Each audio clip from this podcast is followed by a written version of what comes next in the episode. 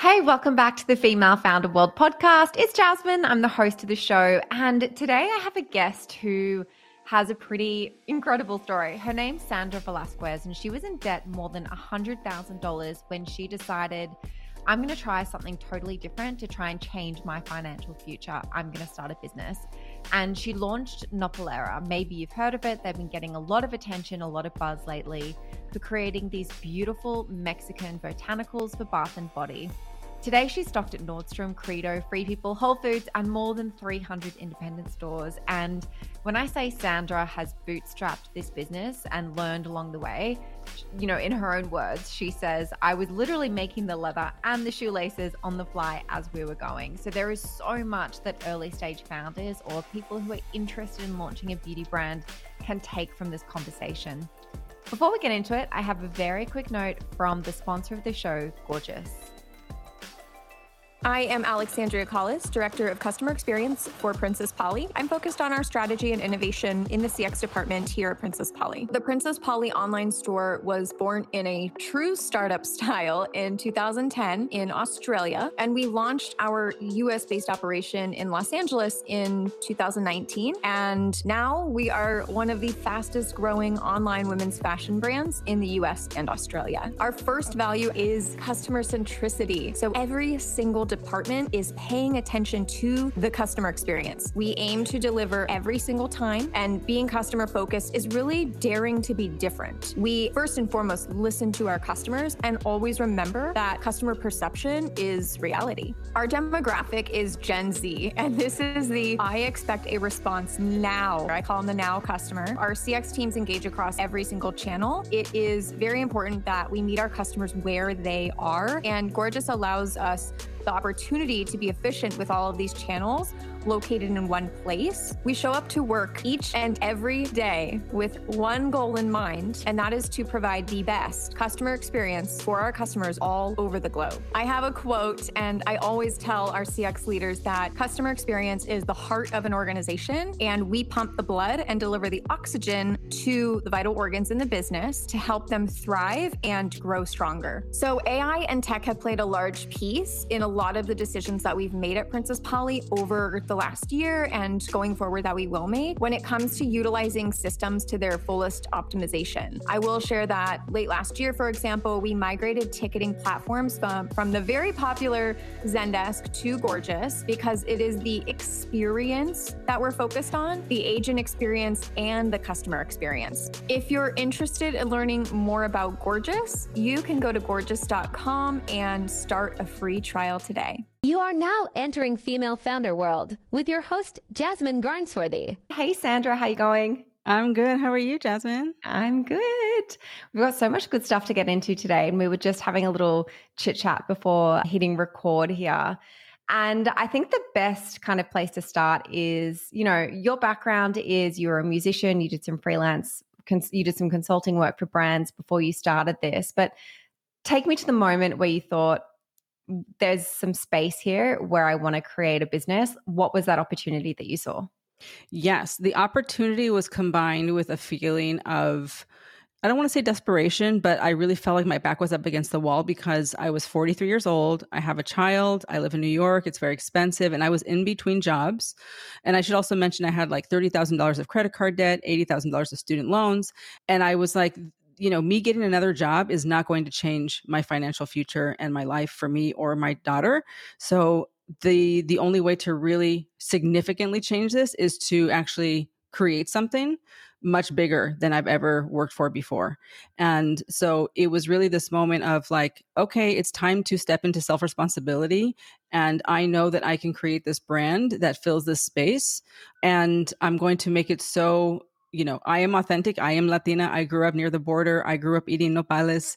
And I was like, I can really embody this 100%. And I can know, I know I can make it beautiful and I know what to do. So it was a combination of, you know, a lightning bolt moment of inspiration, but also like, okay, it's time to do something big.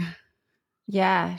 That is a really ballsy move to be in that position and be like, you know what, I'm just going for it. Something big has to change here. Yes, that's exactly what it was. And and it's scary, but it's also really scary to be unemployed. and it's also yeah. really scary to be, you know, reliant on other people for for your rent, you know? So yeah. I really felt like okay, I I, and I really didn't know how I was going to do it. I didn't have any money at the time. Like I said, I was literally living in the red, but it was just one thing at a time. And I think the thing is, I knew I knew what to do, and so you know I did a lot of things right in the beginning, like really decide going with a big bold vision from the beginning, and then mm. you know beginning with the end in mind and working backwards. And it took me over a year, right, to build this yeah. brand in the quiet when no one was caring. Right, I had to become a consultant to bring in more income. I obviously yeah. got another job in the interim. I lived in a really crappy apartment where the rent was cheap, you know, but I knew that I was building something that was going to be big.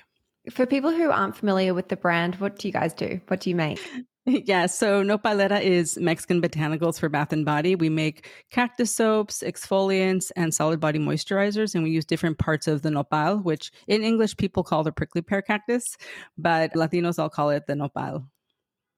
So it's really interesting you're talking about the bath and body category. I feel like all of okay, like skincare for the face is done. I feel like there's so much in there. There's so much there now.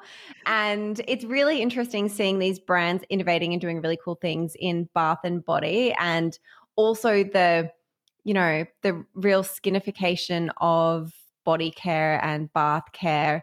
Did you see that as a trend or why did you decide not to do, you know, face? Why did you decide to do body? Yes, that is such a great question. And I honestly have to give credit to my friend Julie Kosinski because she was one of the first people I called when I had this idea because she's worked for, I don't know, like uh, 300 brands in marketing and just, you know, CMO and just brand strategy. And when I had this idea, I literally was standing in front of my parents' yard. Um, and I called her and I said, you know, I, I want to start this brand made with cactus. Do you know anyone else that, that's doing that? She was like, not really, you know? And so then I enrolled in Formula Botanica and I started to get into formulation because I wanted to learn how to make the products. And, you know, Formula Botanica, they teach you how to make skincare. So I was learning how to make all sorts of emulsions and cleansers really for the face, right? And I didn't know what the products were going to be when I had the idea for the brand, and I think that's also really important to to note because I really again started with a mission, not with a product, mm. and so I was learning how to make all sorts of things. And my friend Julie, you know, as I was like going along my formulation journey, she asked me, "Is this for the face or is this for the body?" And I was like, "Oh, I don't know. I think both." She was like, "No, you have to choose." The yeah. face is one area and the body is another. And honestly, body the body area is like really more untapped there's more opportunity there like skincare is hard it's crowded and i was like and i just sat on it for like a day and the next morning i was like great we're making a body care brand. So i really have to credit her for steering me in that direction because you know as a formulator it's really fun to make stuff it's really easy to get caught up in the ingredients and everything but you have to again look at the bigger picture like you're entering a crowded market where is the biggest opportunity? I'm really glad that i ended up going into body care. Sorry to interrupt sandra in this awesome conversation but i need to invite you to something super fun that's happening in new york city this week.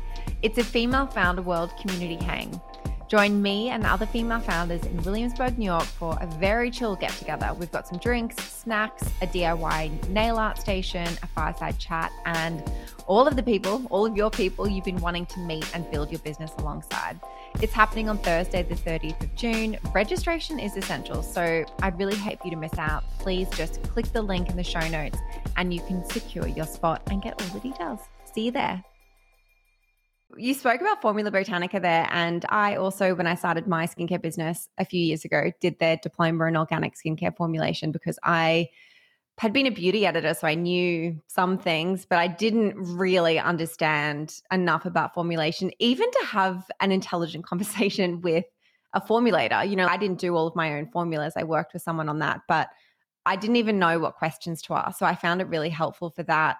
Is it something that you recommend, or do you think you could have Googled it? Is it something that people should do if they want to start a beauty business? I think that Formula Botanica is the best place to learn formulation and, and about ingredients, specifically because it's a clean or it's like an organic skincare formulation school. And you're really learning from somebody who's based in Europe where the standards are much yes. stricter. So I was going to say me, the fact yeah. that they're there is a big thing. Exactly. So that was, and because again, beginning with the end in mind, I knew that I was creating a brand that I wanted to be able to sell at Credo Beauty. So, mm-hmm. and they have the strictest ingredient standards here in the United States. So I needed to learn like what are the ingredients that I cannot use.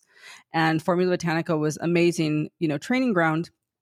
But you know, I was on Lorraine's podcast as well. I don't know, a couple months ago, and you know, I think the thing for anyone that, that's studying formulation is like formulation is great. It's important. You know, I think that everyone who has a beauty brand or an ingredient focused brand needs to know what's in their product.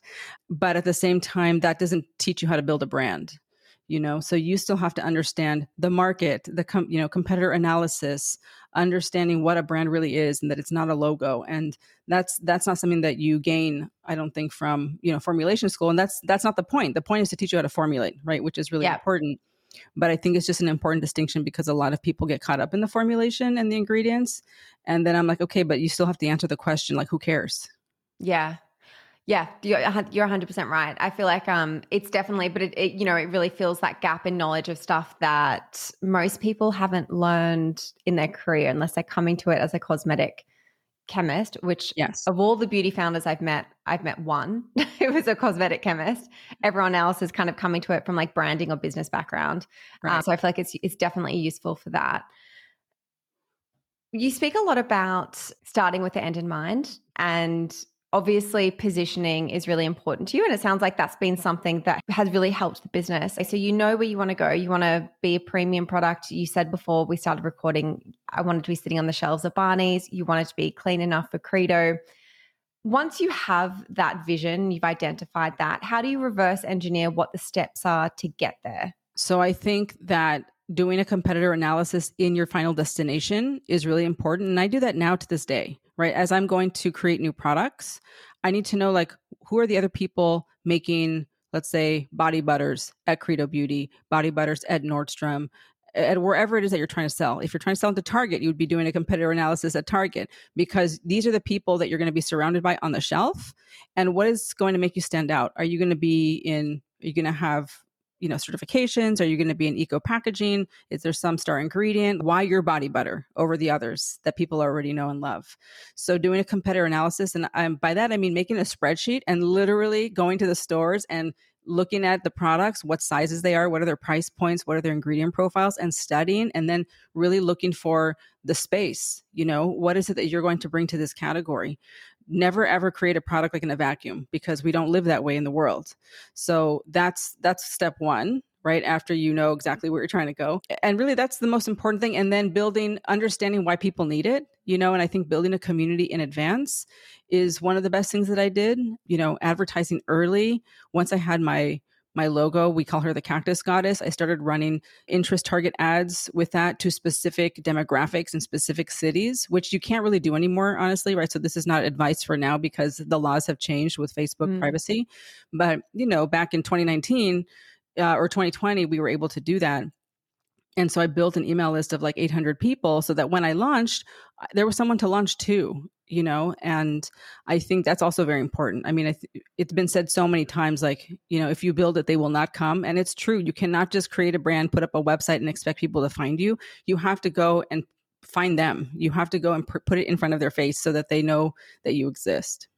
What kind of like messaging or offer did you have that you were able to convert those folks watching looking at your ads on facebook or instagram into email addresses to launch to the messaging was very, I'm a big fan of clarity and brevity. Like, tell it to me in one sentence. I need to get yeah. it in one sentence. So the copy was not long. It really, the branding was really working hard, right? It's because I showed this specific logo, which really just like automatically speaks to a certain demographic you know i mean most of our most of our customers are latina and most of them are like me they're most mostly mexican american or mexican and when you look at this logo it you just see yourself in it right so and that was intentional we created that intentionally and so that's where branding is the first marketing touch point like no words needed Mm. Right? No words needed. I need to know exactly that this is for me just by looking at it.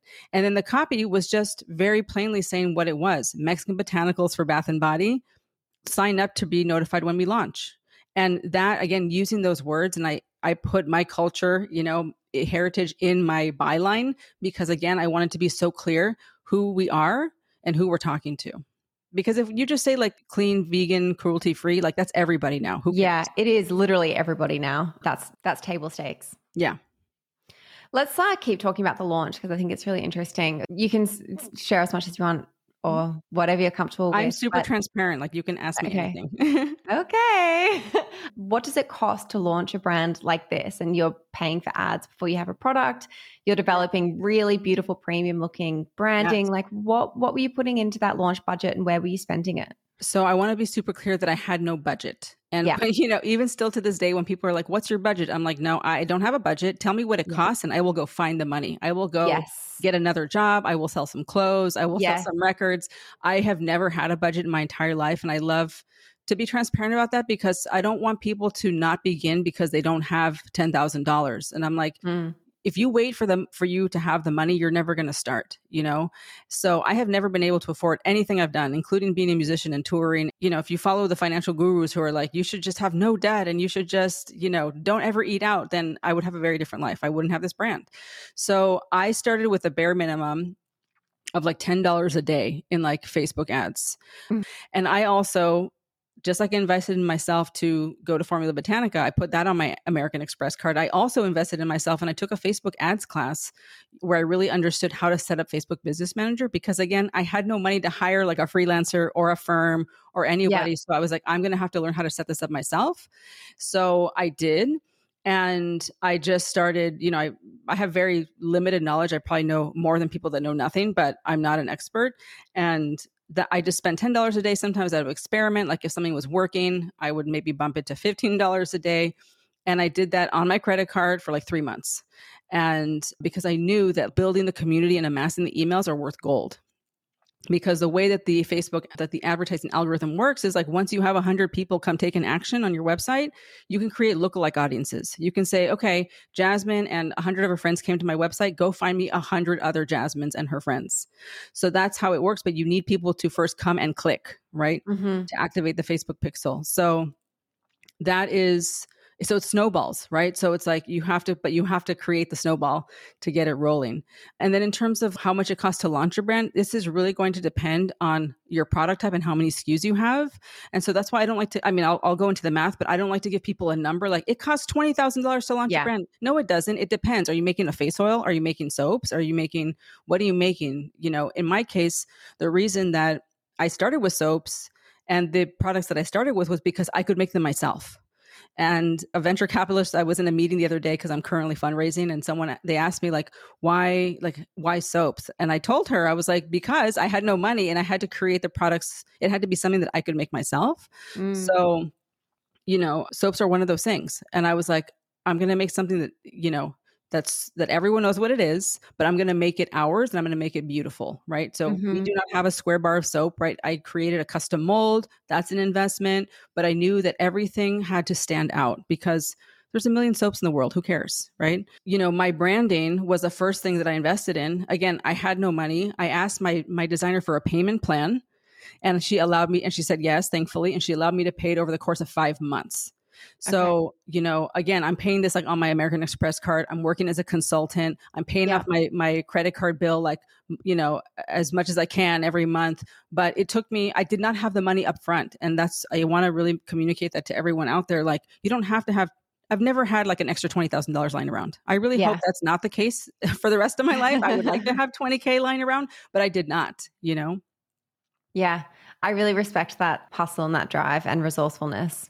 When you did have your first SKUs that you were launching, which is the soap, and it's in a cactus shape, right? That's the Yes. So we launched with the soaps, an exfoliant, and a and a solid moisturizing bar. So we launched with five SKUs actually. Three of them were soap. wow. Oh, okay. I didn't realize you launched with that many. Okay, so what were you doing then? You had your email list that you'd built. What else were you doing around launch to get traction? And were you doing press? Like, you know, I love to hear like a bootstrapped, scrappy. Like, how do you get that traction in the beginning when you're doing this yourself? Yes, I really think that the key to my early success was that I started building the community in advance and posting pictures. Like even before I had products, like product photography, I had renders from my designer, right? So she would I did that up. too. Yeah. So she had like a render, like here's what it's gonna look like. yeah. And so I started posting those. Like you can scroll to my Instagram to the very, very first like week of my posts, like, you know, in I don't know, I guess it would be like September or October of 2020. I launched in November of 2020. Yeah. And I started posting renders and because I was already advertising at that point, right? So people are seeing, you know, the logo. They're seeing it. It's it's getting pushed to people and so that when I launched, it was like I, I had like two wholesale inquiries like on day one. And I was like, how are these people even finding me? Mm. But it's because of the ads. And it's because that I had already established a high quality presence online. I had a website, it had a landing page. So that when it actually went live, when I hit like publish, you know, on like October 31st or something, you know, the orders already started to come in because I had already built the awareness. And then it just snowballs. So I didn't get a publicist until I would say like five months in because I started to notice the snowball effect. And I was like, I want to blow, you know, fuel on this fire because if this is already happening organically, like imagine what will happen if we put like actually people working behind this to go and get more press. You mentioned wholesale inquiries before, and you've got a few stockists now. Can you just run people through where you're stocked? Yes, we are at Nordstrom. We are at Credo Beauty, Free People, which is Free People Movement, 12 New York City Whole Food stores, and and I think that's it. Awesome. And then, but but here's the thing I want to tell everyone that's super important because when you say I'm in Nordstrom, everyone is like, "Oh my god, it's so amazing." I'm like, "No, it's not." here's what's amazing: our 300 independent boutiques that you've never heard of. That Yeah. is our bread and butter because Yeah. they prepay. There are no chargebacks. They they pay with their credit card. It gets shipped out like a D2C order. It's super easy, and I love them all. And I think that you know i i just always want to tell people don't get caught up in like vanity metrics you know like there's some accounts that are great for credibility but nordstrom is a beast to deal with and honestly we i have boutiques like little boutiques in san diego that outperform nordstrom you Mm. know so I, I just like to be transparent about that because you know I, I i always want people to look at their bank accounts and make sure they know where the money is coming from Yeah. and that you don't just aspire to be in a place just for for vanity metrics like you need to make money as a business so it's really the 300 boutiques that i honestly couldn't even tell you all of them because there, Yeah. there's always new incoming ones you know and we vet them and some of them we say no to because they're already too close to other existing partners Are you on any of the wholesaling platforms like Bulletin or anything like that? No, and I'm not on Faire, I'm not on Handshake or Bulletin, and it's because we honestly, you know, we have a wholesale application form in the footer of our website, which I recommend everyone does. Like, make it easy for people to apply to be a stockist, and we we don't need anymore. We've never had to like go and, and outreach because they've literally over like, you know, 300 and something have come to us, and I don't we don't want anyone to just be able to order our product. We do need to Yeah. vet them. And so I, you know, one of my first hires was my wholesale manager who contacted me like in day 5 of launch, you know, and she she was a former sales manager at Byredo and she was starting her own, you know, kind of like boutique sales agency and she's Latina and she wanted to have more Latina brands. So I she's been with me since literally day 5 and she vets all of our wholesale clients. So again, we don't just say yes to everybody. And I think that's important because you do have to protect your brand integrity. In addition to that contractor, what does the team look like at the moment? Are you working with a bunch of different contractors who have this subject matter expertise? Do you have people in the team? What does it look like?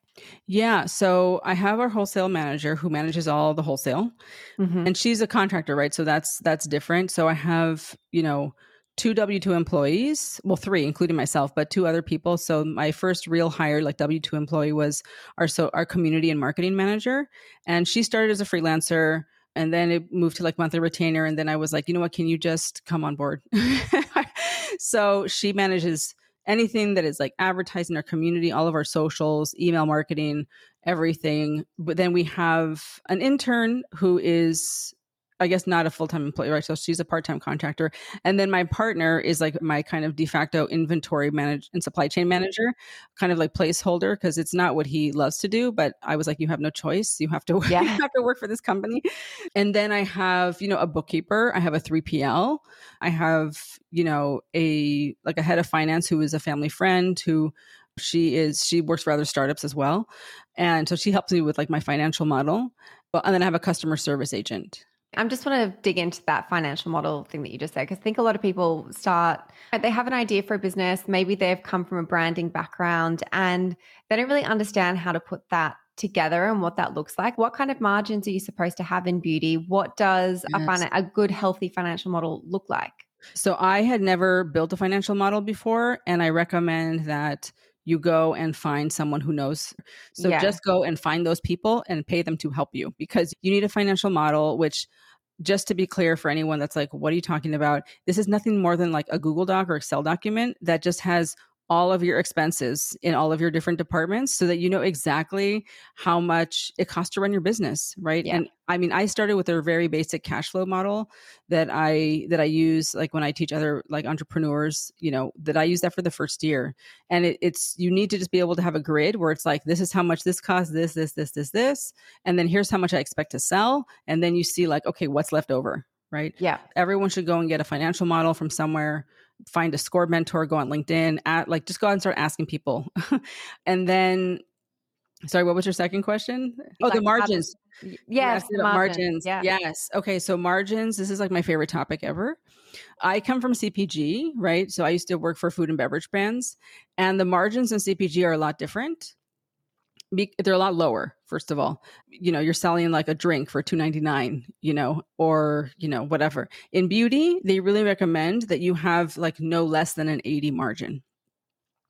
And that's because you need to pay for a lot of marketing right? Especially if you're dealing with large retailers like sephora or ulta you know they are taking a 60 margin right? So if you're selling let's just break it down to simple math. Let's say you're selling a $10 lotion right? And you're selling this at Sephora. Sephora needs of, of those ten dollars, they need six of those dollars. Yeah. So that means you are selling to them for four dollars.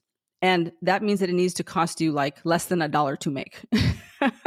right. So again, this is where like working backwards applies to pricing because if you're like, I'm going to create a brand and I want to sell it at Target or I want to sell it at Sephora, okay, what is that price point going to cost? And work backwards so that you understand what you need to sell it to them for, and then work backwards to see what it need what it needs to cost you to make. And that's where a lot of like aspiring brand founders and formulators and passionate you know product makers get stuck because they create front to back right? They're like oh i love to make this. Let me get all these expensive ingredients. Let me make it. Okay now it's like a five dollar soap. Now i want to sell it for seven dollars. Well no you can't you can't wholesale that then right? Yeah beautifully put you're obviously in a really different place in the business now than when you first started with that kind of i know you, you still have a very scrappy attitude towards it which I, I think is awesome and all founders should probably have. How are you thinking about scaling now that you're in this different spot Yes. So I feel like all of this year is really about creating the foundation for next year. And by that, I'm talking about operations. So putting the systems in place, because as you scale, even just, you know, we've scaled since we launched, right? And it, it was really painful because we did not have systems in place. And so, you know, I really want to hire an operations and supply chain manager. That's like my dream next hire because I am definitely stuck in the operational and supply chain weeds, me and my partner. And I don't, it's not what I should be doing. Like, I need to be thinking about the future of the brand and growing and innovation and product development instead of like, you know where where's the truck that has the, the jars? Yes. Right? So in terms of the next stage of growth we're in the middle of a fundraise. I've never raised money before so it's it's a little overwhelming and daunting and just putting together all the information that they are going to ask for in advance is actually a really good exercise because it's all information that you need to know about your business anyway. So it's forcing me to really document everything. Um, mm-hmm. i mean i have everything documented but put it all kind of neatly in one place. And you know, raising this money so that then we can lower our cogs, like to our previous point. This year is all about partnering with new manufacturing partners that can help us lower our cogs on our existing SKUs while working on new SKUs to launch next year. And it's going to require capital. I can't bootstrap it to that yeah. point. I literally started with zero dollars, right? When people say bootstrap, eh, they sometimes mean that they started with a $100,000 of savings yeah. you know, or $50,000 of savings, or their brother in law gave them $300,000. That was not me. When I say bootstrap, I mean like I also created, you know, the lace and the leather of the boot. Yeah. Yeah. You've mentioned systems there before, and I think that this is something that people just use the word a lot, but maybe don't really understand what it means. What yeah. are the systems that you're putting in place to Yeah. run your business? What does that look like? I know. I used to feel the same way when people talk about the systems, and I'm like, "What systems? What, What are we? Are we systems? a Yeah. software? What are we talking about?" So when we talk about systems, we're talking about processes. So, for example, I sell to Nordstrom, Credo, Free People. All let's just take that as an example. All of those stores have different requirements on how they need their orders shipped to them, and that information cannot live in your head Yeah. you know and nor do you want to nor do you want to go and refer to their 75 page routing guide every time an order comes through. So what you need to do is literally create a direction sheet right? So an sop a standard operating procedure. This is nothing more than like when you go on wikihow and you're like how do i install this door? And it has pictures with links and videos walking you through so that literally anybody can walk in and follow these directions and get the job done.